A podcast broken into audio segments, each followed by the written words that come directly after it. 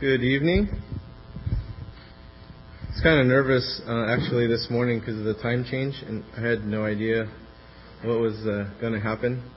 And um, so my family was in town, and uh, my in-laws were also at church, and I think there was like four other people, and I think they were like getting nervous. They're like, "I thought, I thought you said things were going well at the church."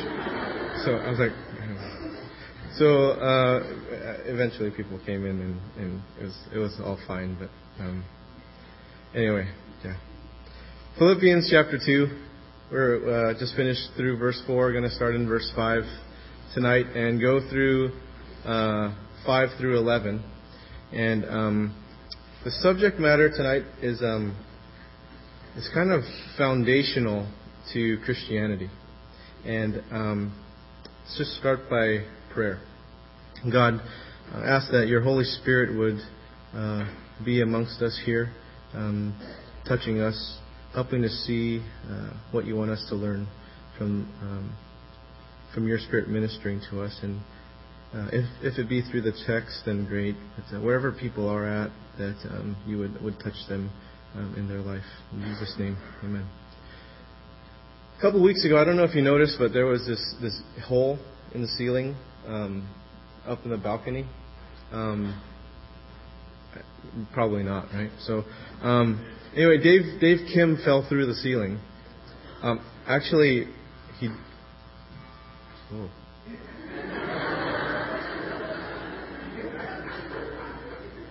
Dave? His ninja reflexes kicked in, and he caught himself. So he's just like hanging like this, like. Um, I wish I could have seen it. I just hear stories about it.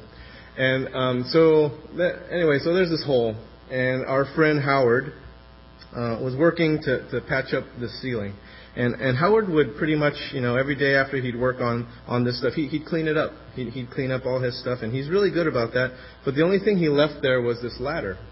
And the ladder would be pointing up to this gaping hole, um, the size of David Kim's bottom half. And um, I'm not saying you're big. I'm not. I'm just. I'm just saying the force of it. Boom, opened, and, and this was interesting to me because um, the way it looked was like this ladder, like stairway to heaven. Like it was like, oh God, you're you're up there, and um, so it was this gaping hole. But it also represented something else to me as well. Um, which I'm going to get into later, uh, which is a huge part of this message. And, and then I got to thinking about corporate ladders and other types of ladders that people climb to gauge success because in our society, in our culture, um, these types of ladders are valued. They are uh, esteemed. So our society believes that at the top of the ladder is good stuff. Hopefully. And by committing your life to climbing to the top of this ladder, you're going to reach the pinnacle of success. You're going to get to the pinnacle of recognition, uh, of fame, of status, of respect, of significance. And this is a very highly valued thing in our society. Now we're going to start. No. And, uh, so a lot of people are climbing this ladder. And out of college, I met some pretty successful business people. And one guy I remember, um, he, he was twice my age, and he was really good at climbing the ladder. So, so I'm about you know 21, 22. I'm right out of college, and, and he comes pulling in in his brand new S-Class Mercedes, brand new, and I, and I was like, wow, people really drive things like that, and and opened it up, and the way that the door closes was like, poof and and it smelled nice and it was like a nice museum and I was afraid to touch things like whoa this is like worth more than everything I own right? Just one thing. I, and I was talking about the seat not even the car just like and um and I was driving this 15 year old Volkswagen diesel rabbit. It was 15 years old at the time that I was there not now then and the paint on it was chipping all over the place and it was rusting. I mean, how, a car doesn't rust in California. This car was rusting. And, and I used to get letters from Air Quality Management District uh, about my car. Like, how how can you report me? Like this thing, I have to get around. So, but every time I changed gears, it was like poof, black smoke, poof. And so I, I got reported all the time. I used to get these things all the time. like, oh, you know, I'm a poor guy, help me. And and then they'd let, and then um, so you know, every time like somebody would like um, what do you call it? Tailgate me. I'm like, tailgate me, huh? and it was it was great. It was like Batmobile. Like I had I had the Batmobile, and and I probably had oil slick too because I had to fill this thing out with quarter oil every day. And so um, I probably could have just like shook it a little bit and it would oil slick. So it was actually a cool car. And and the, and these doors wouldn't close like that Mercedes like poof. Yet the Mercedes was like this vault door, and it was like poof Mine was like aluminum foil, and I had to slam that thing. Whoa! Right? And um, and it wouldn't close. And then I really had to slam it to close. And and then and I came up pulling in my car to this guy.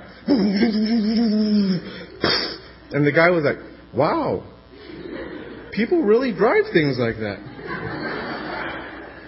So when he started out his business, um, he would look at the profiles of other successful people, right? Other successful business people who were for, further along than he was in, in similar industries. And, and, the pictures and the stories, um, those things would drive him towards success and, and motivate him to, to climb that ladder faster. So, so much so that within the industry, within our industry, he was known to be one of the fastest. I think he had the fastest record in, in making a, a certain level of success in the shortest amount of time. And, and this was a bragging point for him. And as, as as many of the, the people that were more successful than him, they, they were actually older and it took them longer to get there. And even though he had the record for being the fastest to this particular level of success, he found that others were passing him. And not only passing his level of success, but that they were younger than him. And sure, he beat them getting to this level, but he plateaued while, while these younger guys were, were passing him up. So these younger guys were passing him up on the ladder and making more money than he was making and having more things to prove that he wasn't as successful as them because instead of them driving S-Class Mercedes, they were driving exotics. They had their Maseratis and their Lamborghinis and their Ferraris and things like that and private jets and things like that and he didn't. And every time he'd hear these stories of other guys passing him up on the ladder, it would sting him a little bit. And it was okay when he was the top dog, but now there were others on a faster track than he was. And the funny thing about success ladders is that it's, it's never enough. It's never enough. And, and, so, and, and it's supposedly successful, but then um, you have some sort of success, but then the other weird thing about it is that others have to lose. And it's not as fulfilling to just be towards the top, but others have to be below you. So you know what he did? He faked it. He'd fake being happy for his colleagues, but, but just from talking with him, uh, I, as well as my colleagues who were, were younger guys, could tell he was really bothered every time we'd even mention it. We'd mention that people were on the faster track or had these things, and, oh, when are you going to get it? And we'd, we'd, we'd purposely do this because we were in our early 20s and just cocky little business jerks ourselves, so we would purposely do that to him. I know, I, I'm sorry. And each of them, each one of us was like comparing to each one another, telling each other like, well, I'm going to climb it faster than that guy did. I'll break his record, right? And we're all these little cocky young business guys starting out.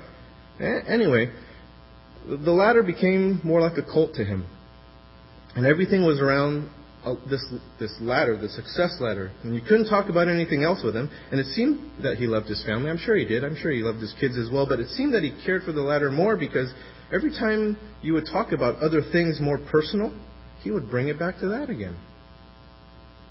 And he proclaimed to be a Christian, but he was more excited to talk about the ladder than Jesus. And he didn't talk about character or service or spiritual gifts or ministries because everything was reserved to talk about this ladder. And I believe that the ladder he was climbing was his God. And when he was younger, he had more energy and more drive, and each time he touched a new rung of the ladder, it would give him more satisfaction. But it's not long lasting because when you're on it, you always have to keep climbing in order to keep up with that satisfaction. And eventually he found out what most people find out that age is not forgiving. And as you age, you naturally get slower. Each rung you try to reach for is a little bit more difficult. People below you are pulling at you to get past you, while people above you are kicking at you to keep you down. And then the air just gets thinner as you go up, right? So, even though he was a smart guy and he was just stuck on this ladder, and he couldn't get off, and part of it's because of fear. You know, what, what would I do without my money? What would I do without my material wealth? And a little bizarre since he risked so much in building his business by sacrificing so much time and energy from his family and sacrificing his financial well being to pursue his enterprise, but he couldn't get off the ladder because the ladder owned him. See, there, there are many ladders that where we live. It's not just uh, career ladders or um, success ladders, but there's ladders with, with schooling, with academics, with, with how you look, your physical appearance, with your ideologies, whether it's political or, or social justice issues. There's, there's a bunch of different ladders. And once you get on one, it's really hard to get down from it. And especially the higher you climb. The higher you climb, the harder it is to jump off. It gets scarier. And, and you start losing perspective because when you climb upward, you're focused upward, right? You climb up. You start focusing on who you're going to pass next. And, and you forget about all those that you passed. And it becomes more self serving. And we forget that there are people without a roof over their heads. That there are people going hungry. That there are people who are going to sleep cold. That people don't have a way to move about. Instead, we think about our next purchase uh, for our next homes, uh, about where we're going to get takeout, um, whether we have clean sheets on our beds, where the cheapest gas is for our second car. And many, many of you are college educated, and, and um, at that from very good schools, so, so you guys know about ladders and, and being put on them by your parents. And it starts at a really young age. You know, kids, kids have stress at a very young age. See, my wife taught at a preschool for, for years, and she used to tell me about stories putting um, parents putting their kids uh, through these tests and tutorials and, and enrichment programs, and so that their three and four year olds could go to the most prestigious kindergarten. And then the parents would get so upset that their kids didn't get accepted. How come your preschool doesn't prepare them better to go to the most prestigious kindergarten? They're four. They're three. In his book, Who Needs God, Rabbi Harold Kushner wrote about a very bright college student who attended a, a prestigious university. And this student was an extremely uh, gifted student, and, and he planned on becoming a doctor. And at the end of his sophomore year, his parents were, were so proud of their son that they rewarded him with this summer trip to the Far East. And there, he met this guru that totally changed his life. The guru said, Don't you see how you are poisoning your soul with this success oriented way of life? Your idea of happiness is to stay up all night studying for an exam so you can get a better grade than your best friend. Your idea of a good marriage is not to find the woman who will make you whole, but to win the girl everybody else wants. Give it up. Come join us in an atmosphere where we all love each other. The young man seemed really eager to join. He called his baffled parents from Japan and told them, I'm not coming home. He told them he was dropping out of school and that, that he was going to live his life in the ashram. And then six months later, his parents received a letter from him. It says, Dear Mom and Dad, I know you weren't happy with the decision I made last summer, but I want to tell you how happy it has made me. For the very first time in my life, I'm at peace. Here there is no competing, no hustling, no trying to get ahead of anyone else. Here we are all equal and we all share. This way of life is so much in harmony with my inner essence of my soul that in only six months, I've become the number two disciple in the entire ashram. And I think I can be number one by June. See, our spiritual lives can be affected by this ladder climbing mentality. And so Paul writes to us in Philippians chapter 2 verse 5.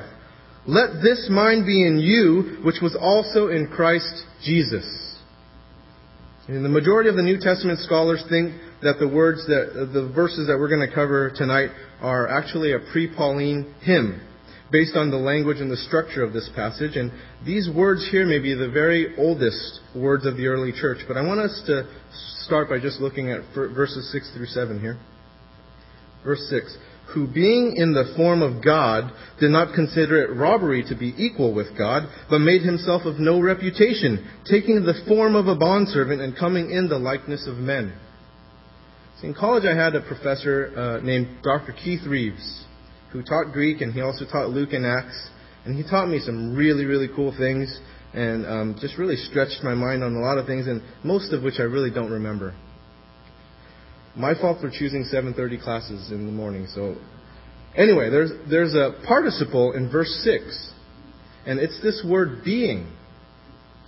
So who? this is Jesus being in the form of God. So, what is a participle? It's a verbal adjective, right? So it, it's a verb that is used to describe a noun. So, for example, a screaming baby. I know that one very well. I have one. So the word screaming is the participle. And in the Greek, there are different types of participles. So there are circumstantial participles where you have to pay a, a particular attention to the circumstances or, or the context in which they occur. And, depending on the context, you could translate a circumstantial participle as causal. So causal, and, and you would use the word because in front of it, right? So because the baby was screaming. Or it might be concessive, right? Although the baby was screaming. Or it might be conditional, if the baby was screaming. Or it might be durative, while the baby is screaming all of which I've experienced. So let's use an example. For example, being an Oakland Raider fan, I think we will win the Super Bowl. Yes, some of you might translate it as, you are crazy. They don't have a chance to win the Super Bowl. Well, let me ask you this question. Who, who of you here are, are insane enough to argue with an Oakland Raider fan? Right? So, not me. So for me, go Raiders. If you're a Raider fan, yeah, go Raiders, okay? So back to being an Oakland Raider fan. Let's, let's take being out, and so we're going to translate being, and blank an Oakland Raider fan, I think we will win the Super Bowl. Now look at these, these words in silver and black. Yeah? Raider, okay. I have nothing against you guys. You guys are awesome. Because, although, if, while, which of those words would you use to fill in the blank? You could use all of them and kind of manipulate them, but let's just use because. Because I'm a Raider fan, I think we will win the Super Bowl. Now let's look at another example. Being a Lakers fan, I almost think they will win the NBA championship finals. Okay, let's go to the blank again. If you had to choose one of those words or phrases in the purple and gold, which one would you put in the blank? See, although I am a Lakers fan, I almost think they will win the NBA championship finals. So Paul says the Lakers are going to win the NBA championship finals. And he's calling right now. Paul says Jesus, being in the form of God, became a bondservant. How do you translate that? Which one is it? Well, it could be translated as concessive. If that's the case, you would read it as Jesus, in spite of the fact that he was God. And this actually makes sense from a human perspective. And this seems logical, right? That if I am God, I don't have to serve anyone. That's one of the perks of being God. I'm God. That Jesus became a servant in spite of the fact that he was God. And isn't that the way that we would think if we were God? But if we understand the, the, the flow of Paul's argument, if we understand the context and, and what he's saying about God, it's precisely the opposite of that. So this should be translated, let this mind be in you, which was also in Christ Jesus, who precisely because he was in the form of God, being in the form of God, precisely because of that, did not consider it robbery to be equal with God, but made himself of no reputation, taking the form of a bondservant. Jesus came as a bondservant, not in spite of the fact that he is God, but because he is God. Isn't that a lot different? He didn't come because he felt you owed him something and he wanted to show you that you owed him something.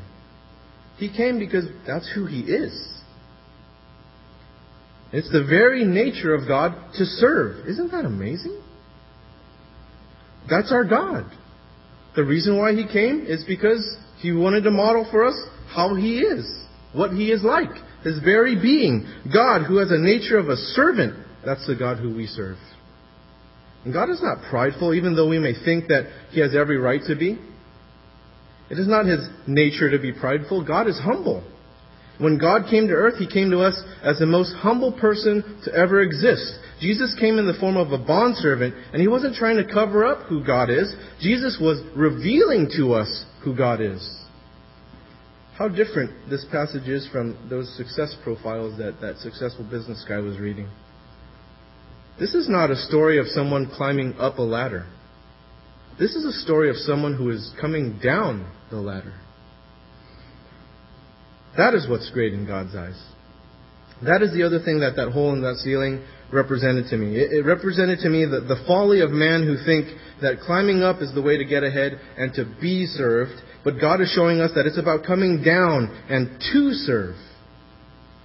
So Dave Kim was just being like Jesus, crashing down from heaven, from above to serve us, right? And, and he's a great picture of what Jesus did. really is. And and I was like John the Baptist because before he fell, I did. Um, I, I left that part out. I, I fell through too. I mean, it's slippery up there. And um, as you can see, my ninja skill saved me too. We are a staff of ninjas here at Regeneration. So Paul is saying that Jesus is God. Now, if we were to, to put on put on an org chart, right, and to see where God fits in, where does God fit in our org chart? Where do you think God would be? the top, right? You can't get much higher than God, right? Top. So you can't get promoted past God, right? So yet Jesus climbed down from the top. He he never held on to that position. He he doesn't have to get his way. And he left it up to the hands of the Father, and he came all the way down the ladder and became a servant. And the angels in heaven are servants, but, but Jesus goes down yet lower. And Jesus became a human, taking on our, our flesh and blood and taking on our limitations and, and our means of life.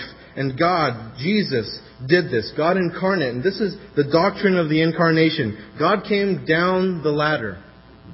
And to even come down lower, he came down to humble standards, even as a human. And people would probably choose to, to live as royalty. Like, you know, if, if I was God, I'd be thinking like,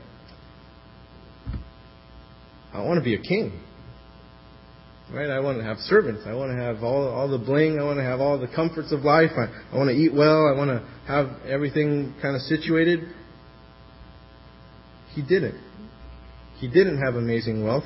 Jesus was born in a manger, parents of, uh, to parents of ill repute.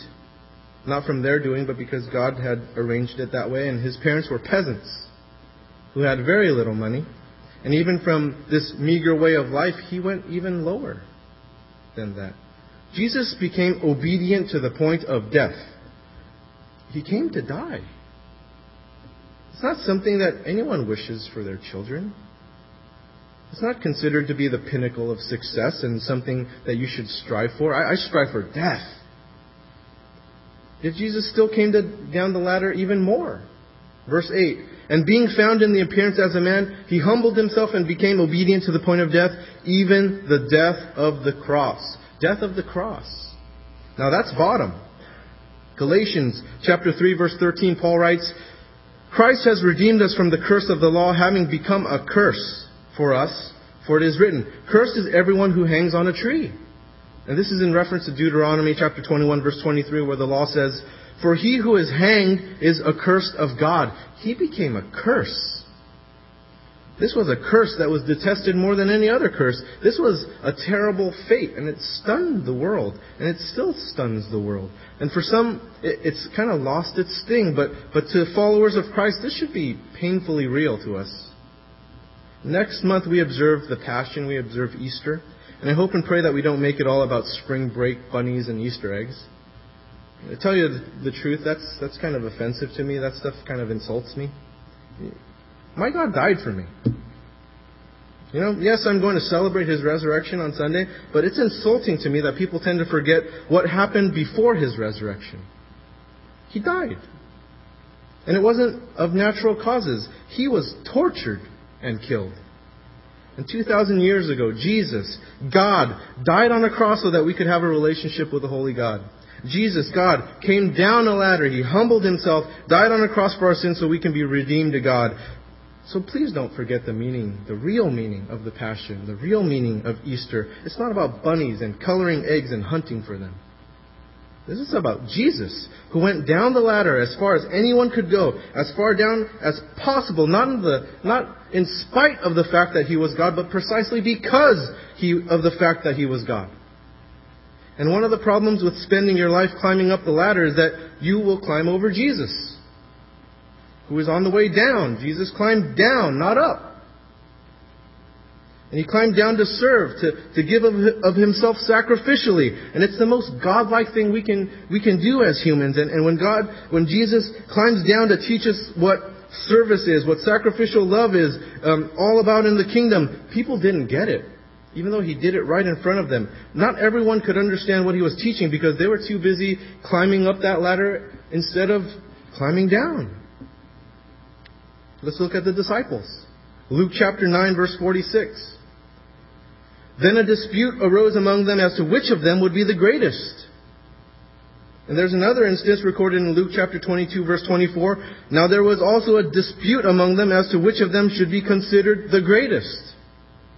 They argued about who was the greatest in front of the most humble man to ever live.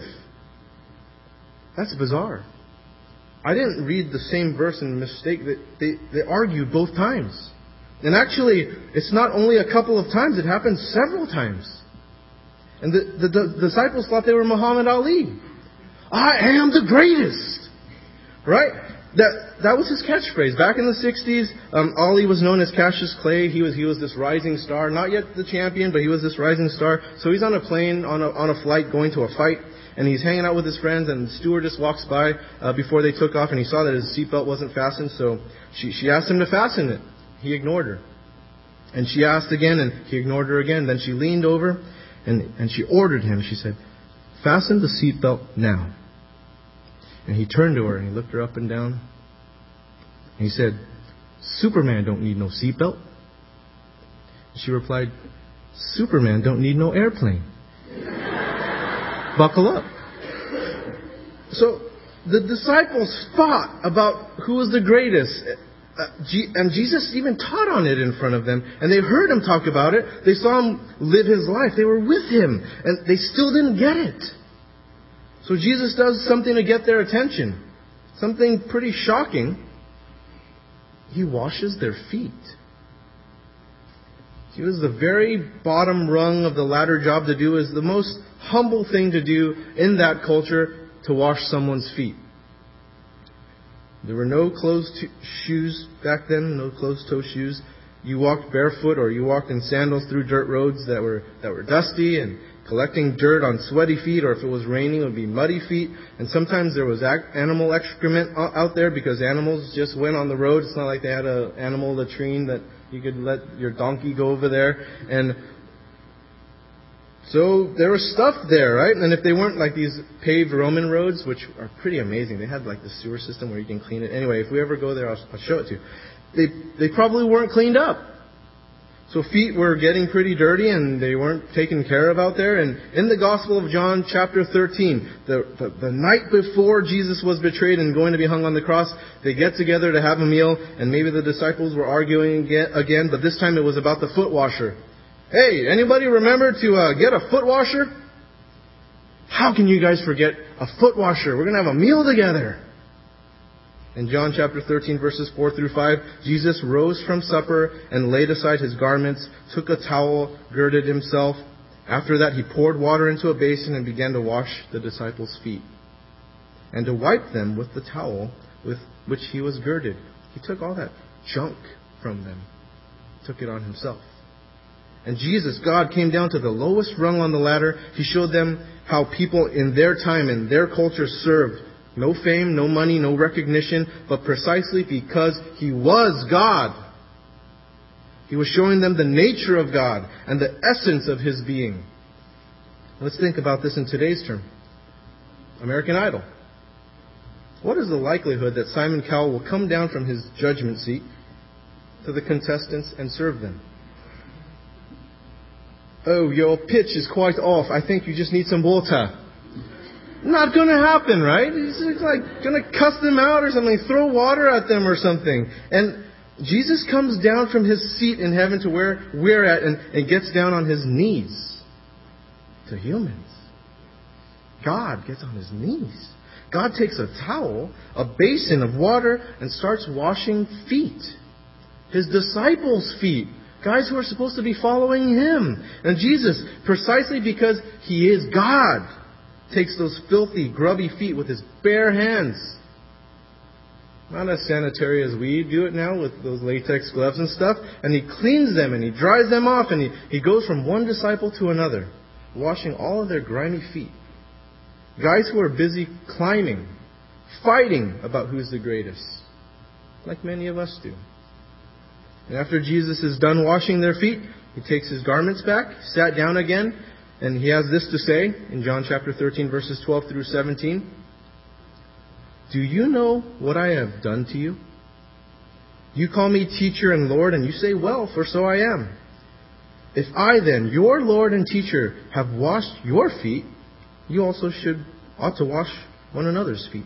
For I have given you an example that, that you should do as I have done to you. Most assuredly, I say to you, a servant is not greater than his master, or is he who is sent greater than who he who sent him. If you know these things, blessed are you if you do them. See, Jesus showed us an alternative way of living. We don't have to keep climbing. We can gird ourselves with a towel and offer to serve others, to help others. And in this alternative community, there's no climbing, there's no comparisons, there's no rivalry, there's no competition. We are busy feet washing. We're busy serving, helping, not climbing over with over each other and trying to get ahead of one another. And, and this is a very very difficult way of life because we live in a society of ladder climbers. And ladder climbers are, are very well respected. They're very well esteemed.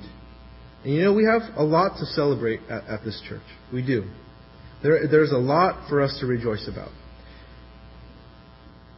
There is something that I want to bring up that is that is hard to bring up because um, I think for some of you it's going to hit you between the eyes, um, but but I have to.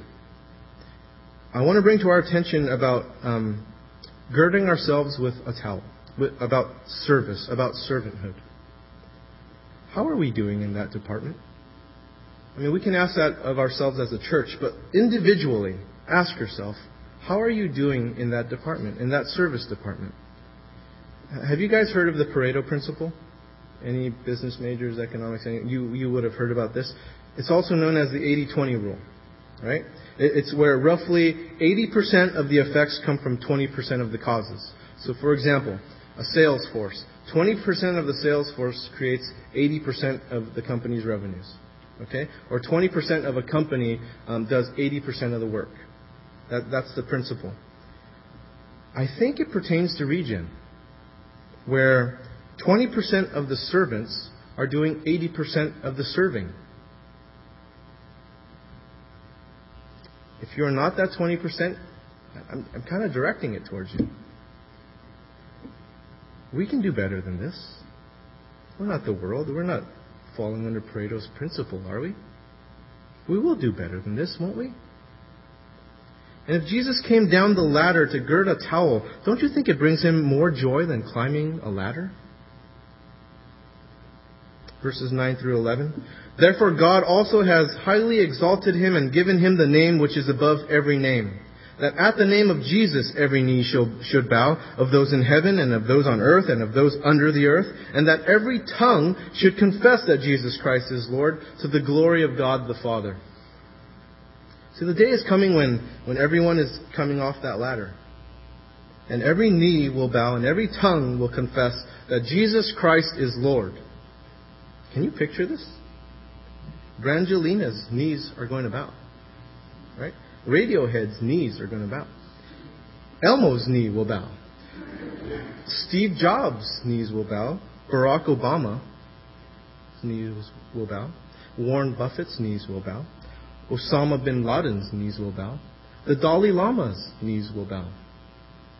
Every knee will bow, and every tongue will confess that Jesus, the one who humbled himself to the lowest place, the lowest rung on the ladder, has now been exalted and given the highest name. Serving is the path to joy. Jesus told us in John chapter 13, verse 17, If you know these things, blessed are you if you do them. What does God want to do through us, our regeneration family? I think He wants our community of, of success crazed ladder climbers to become girded with towels. Wouldn't that be awesome? Let's go back to wearing togas, right? See, the, the ladder is a losing proposition. You don't have control over it. It has control over you. And there's no way to climb to the top because there is no top for you. The top belongs to no one except Jesus. It's, it's, that top doesn't exist for you. And we need to get off of it, but we can't without Jesus. We need Jesus. We need Him to, to help us off of there, to help us get off the ladder and get girded with a towel. And we all struggle with some form of ladder climbing. We're all selfish in some way and, and can use help in becoming more servant like. This past weekend, I was working on this message, um, mostly from my home. Um, my, my, my daughter Isabella's birthday is this week. And Katie, my wife, she's an awesome mom and she's a great wife. And she's been doing so much prep for my daughter's birthday. And, and whenever she asked me to do something around the house, I, I'd often say, uh, I'd often get this like no attitude inside of me, right? Like she's starting like, oh no, you know, and and it's terrible. I confess, it's terrible. It's something I need to work on, and and something I, I decided to change this past week. And sometimes my reason was that um, don't bother me. I'm writing this message on how important it is to serve. I have to, I have to work on a message to convince people to let go of their selfish agendas and get off their ladders to nowhere and go out and serve. I don't have time to run errands. I don't have time to help clean the house, to hang out, to, to watch the kids. Why can't you take care of that stuff on your own? It took a couple of days for the Holy Spirit to convict me. Um, on Sundays, I, I usually finish here and I go home, and um, and then I start on next week's message, and um, and then I take Mondays off, and then Tuesdays I start prepping again, and um, so all this time, like the Holy Spirit's convicting me of my attitude, but I don't change on Sunday last Sunday night, and Monday was just hang out, and then Tuesday I didn't change, and then Wednesday night came and um, he was like, Dummy, what's up? And I was like, I'm, I'm busy, God. I'm busy writing something for you. and, um, it finally got to me. And I was like, I, I put things away and I was like, honey, let's go on a walk. We went out on a walk as a family um, for the first time in a long time. Um, and, and then uh, during the week, I, I, I started helping around the house um, cleaning up the kids' toys and folding laundry and changing bed sheets and doing things here and there for the rest of the week. Um, it was awesome, and uh, I, I was I, I was worried about about sermon prepping because I was like I, I need to present something that that people will like and kind of um, um, feed them and all this stuff, and um, God was just convicting me of like you're just busy climbing a ladder. You just want to impress people, or your family's coming to town, so they were here this Sunday morning. You, you just want to do something to show them that you're, you're, you're being successful here, that, that the church is doing well. And I got so convicted of that. So I was done with my sermon Thursday. I never finish a sermon on Thursday. It's always like Saturday night. And the interns can tell you because I'm on like G-Chat, like 4 in the morning. I don't know why they're up at four in the morning.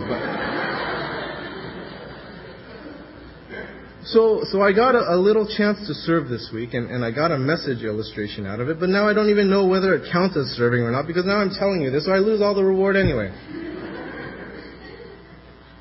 There are so many ways for us to apply this in our lives, aren't there? How about when, when you're at work and instead of taking that opportunity to, to do some self promotion about yourself, that you would actually build up a colleague?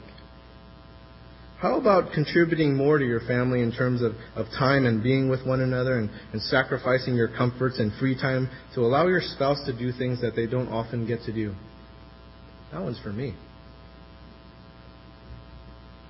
What about not being so consumed with someone else's grades and hoping they get a worse grade so that you can be ahead of them and being happy for them that they did well?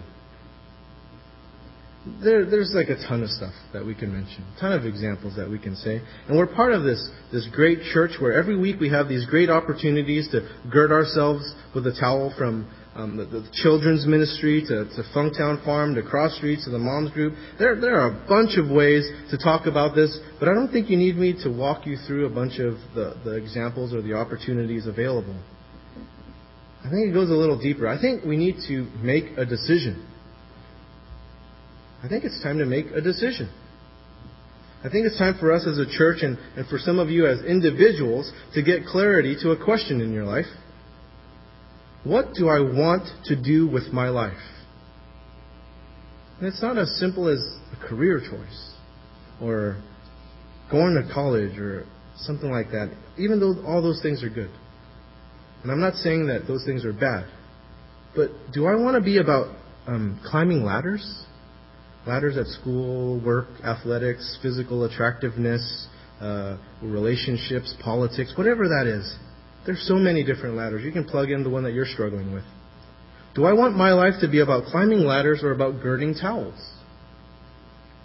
Coming off the ladder is a scary thing, especially if you've been on it for a while because you're probably pretty high up there. And in Genesis chapter 3 verse 5, the serpent said to Eve, For God knows that in the day you eat of it, your eyes will be opened, and to you, uh, and, and you will be like God, knowing good and evil. See, the temptation is to be like God. We're tempted to climb to get to a place that really belongs to Jesus, that it only belongs to Jesus, thinking that we always have to climb higher while Jesus is actually coming down. Coming down to gird a towel. And we have decisions to make as to whether we are going to continue climbing or girding a towel. Ask God. Go ahead. Ask Him right now. Talk to Him about it. So, so if, if you're wanting to serve, and, and this is addressed to believers, Philippians is, there, there are going to be changes involved in your life. You're going to have to prioritize some things. You're going to have to try to fit things in differently. And there would need to be some sort of submission to God to change you. And you ask Him to change you, to make you a servant that He desires. And then there may be others that don't know Jesus. The one who uh, left his throne from heaven to come down to the lowest point as a human, dying for you on the cross, and you have an opportunity to have him in your life. He came to serve you. He came down the ladder for you. He loves you. And he won't force his love on you, but it's a, it's a gift that he freely has offered to you. And we're going to pray right now. And, and I, want, I want you to pray this prayer if you want to, to make a decision for him to be a part of your life for, for Jesus to be an advocate for you before a holy God who, at the end of your life, is going to judge you. There's no way around it. Right? And you will be found guilty of your sin without Jesus by your side. The Bible says, I, Jesus says, I'm the way and the truth and life. No one comes to the Father but by me. No one. Because He's your advocate. There is no other way. So let's pray. God, for those that uh, don't know who you are, that may have a misconception of um, who you are, thinking that you're just a God way up there that is just barking orders and, and telling people what to do and having these expectations. I hope their perception has changed, knowing that at, at the very heart of who you are, at the very being of who you are, that is why you came down to serve. That's who you are. You're serving God. And Lord, I pray for those that don't know you that um, that they would accept you, that, that that that would start, that journey would start to have you in their life.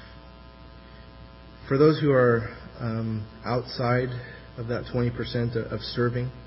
Pray for them, Lord, that um, you would speak to them, that you would minister to their hearts to gird a towel. In Jesus' name, amen.